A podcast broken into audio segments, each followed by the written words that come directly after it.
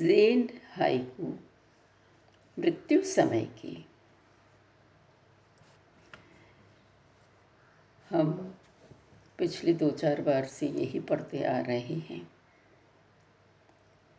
अब तक आप जान गए होंगे कि मरते समय उन कितनी शांति से मर रहे हैं। उस समय भी न कुछ सिखाने की तमन्ना है न कुछ बाद में करने की तमन्ना है, किसी को निर्देश देने की तमन्ना है। केवल वो जैसे अपने आप से बात कर रहे हों कि भाई चलो, बस और कुछ नहीं, जो भी कुछ है अपने से कह रहे हैं।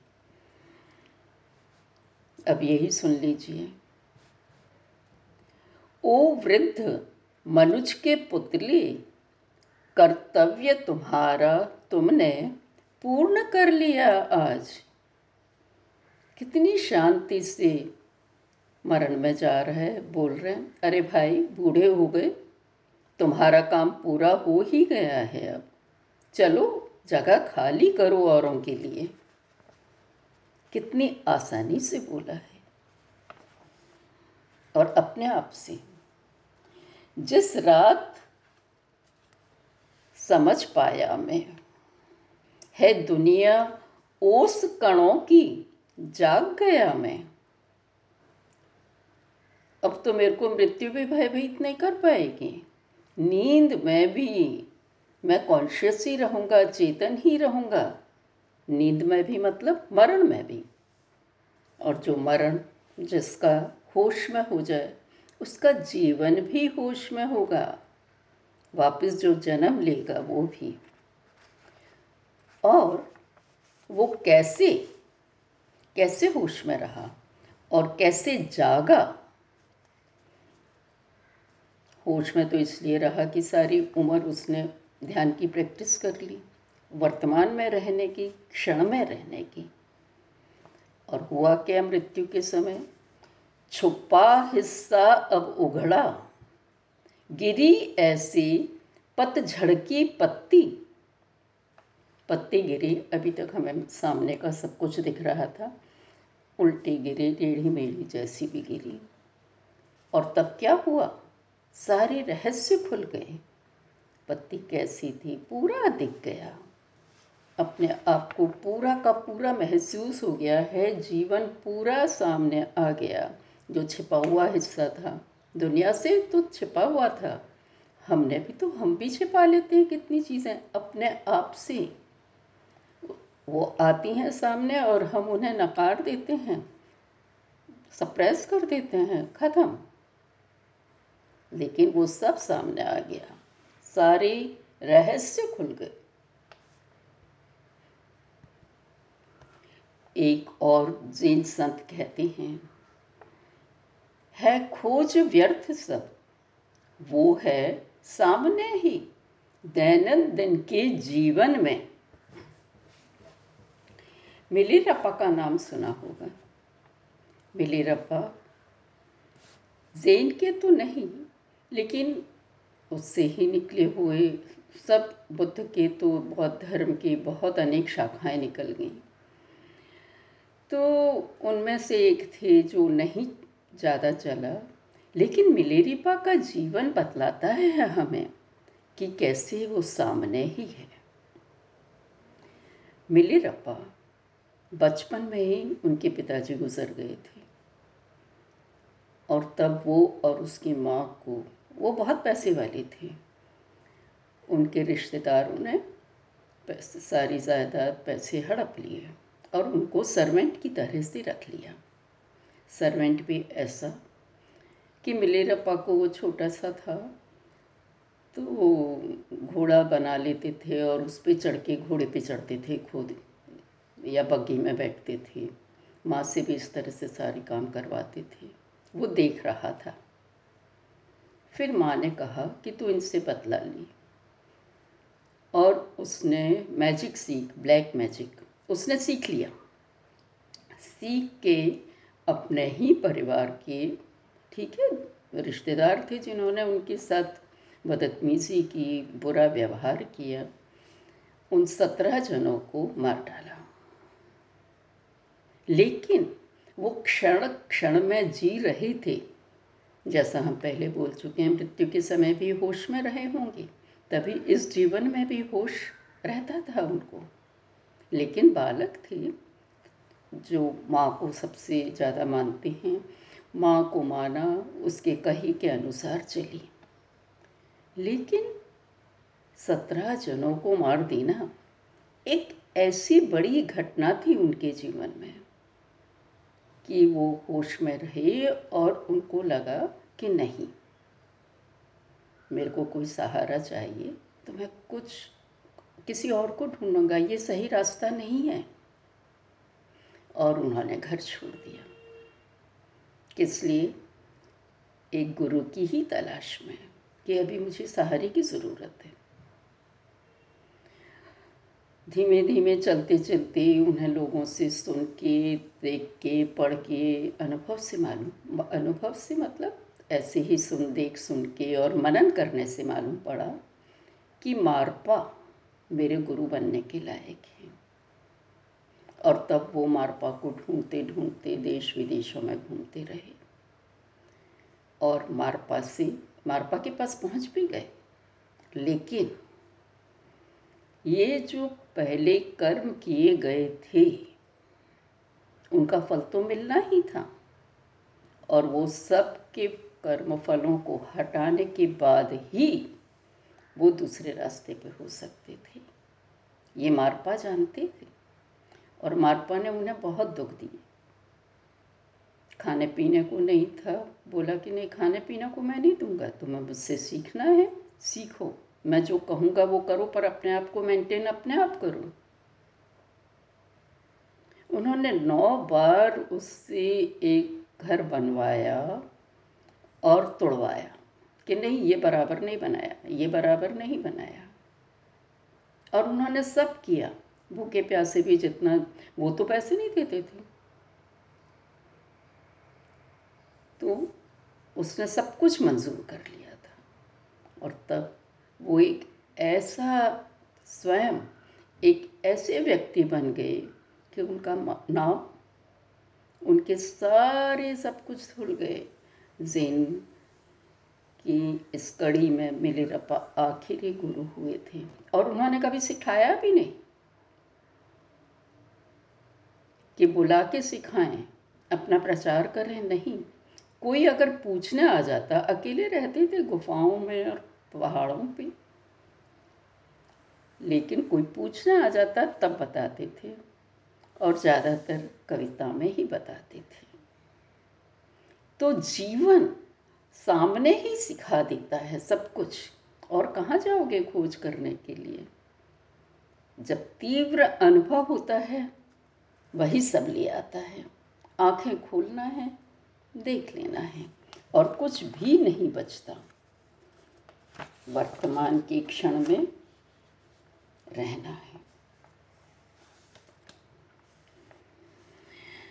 इस भ्रमित जगत में देखा चंदा बहुबार। हुए दो वर्ष पचास से ज़्यादा।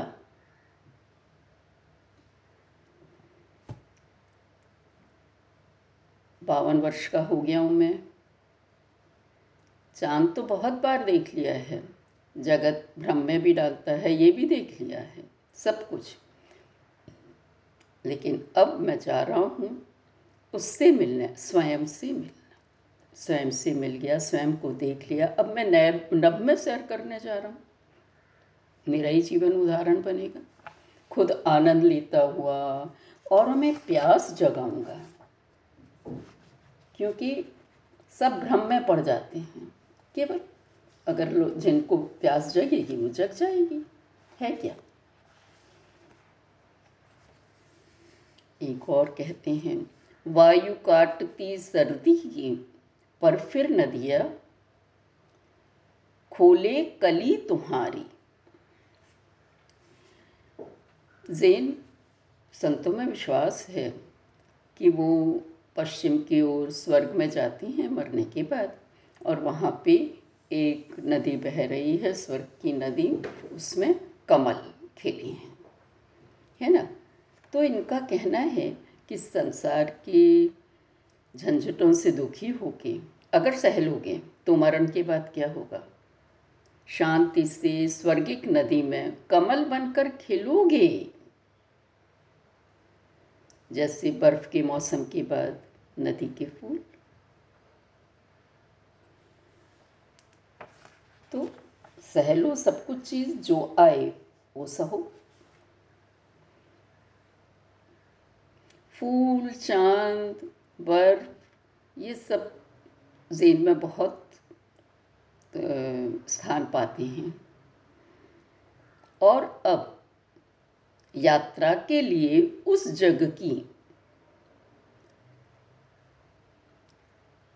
पहनूँगा, चोगा फूलों का। अब बता रहा है, दो चीज़ें बता देता है। मैंने बताया था कि जैन संत अपने मृत्यु का समय सीज़न मौसम, ये सब बता देते हैं कि भाई मैं जब मर रहा था, तब फूलों का चोगा मतलब बसंत रहा होगा। बस साधारण सी बात है। कि अब मैं दूसरी जग की यात्रा के लिए जा रहा हूँ, बसंत का मौसम है। खुश। यही कहना है। गुजरा हूँ मैं इस जग जीवन से, चंद्र, बर्फ़ और फूलों के। ध्यान देंगे तो हम समझ जाएँगे कि मरते समय भी कई लोगों को अपने दुख याद आते हैं और जो भी याद आता है, पर उनको क्या याद आया? आनंद देने वाले क्षण कि इस जग जीवन से, इस जीवन से मैं दुनिया में कैसे गुजरा हूँ? चाँद, बर्फ़ और फूलों के बीच में रह के। ये नहीं कि उनका जीवन केवल खुशियों का ही था, उन्होंने खुशी के क्षण ही याद रखे, वो ही देखे। तो मृत्यु के समय भी आनंद थे, शांति में थे, आनंदित थे।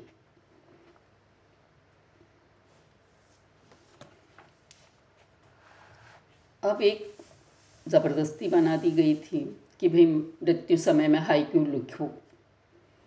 तो उन्होंने एक ने कहा, ऐसे समय के लिए कहूँ बस एक लोकोक्ति, मुहावरा, जो प्रचलित है दुनिया में और वो कौन सी लोकोक्ति है?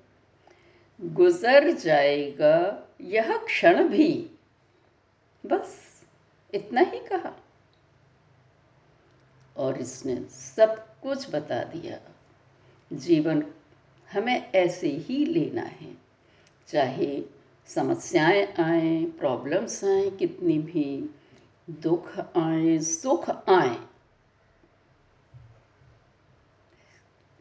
बस ये अगर दिमाग में रहा, गुजर जाएगा यह क्षण भी तो हमारा जीवन बहुत सरल हो जाएगा। हमारे दिमाग में कोई समस्याएँ नहीं रहेगी, कोई पीड़ा नहीं रहेगी, समस्याओं के कारण।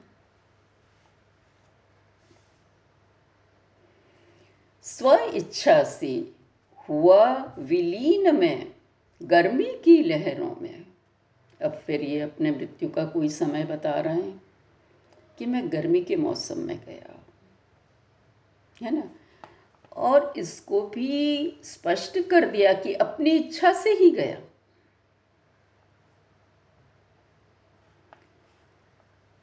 हमारा जीवन जाने अनजाने हमारी इच्छाओं का ही प्रतिरूप है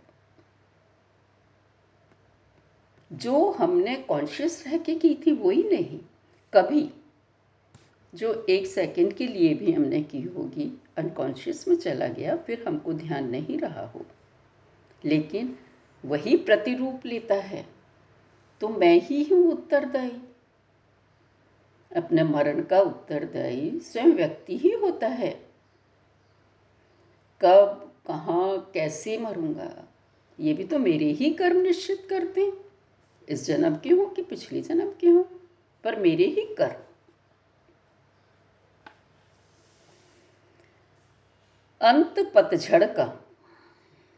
हुए अवस्थित मेंढक पृथ्वी के अंदर।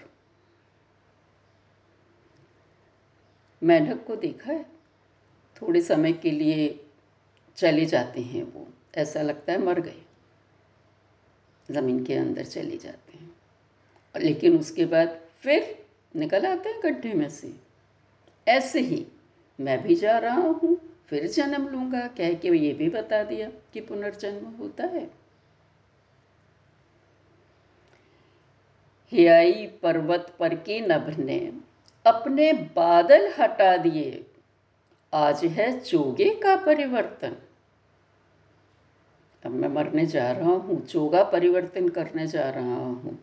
मतलब शरीर का परिवर्तन हो जाएगा, मेरा दूसरा शरीर मिल जाएगा।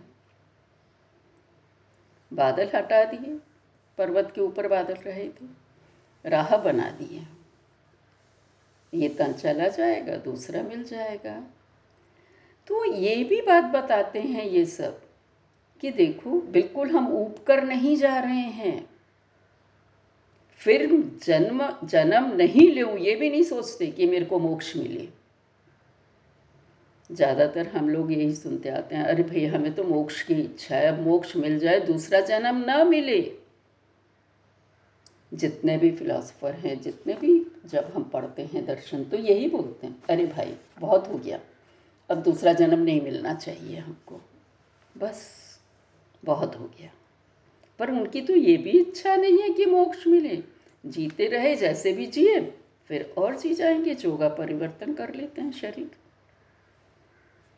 आज बस इतना ही। धन्यवाद।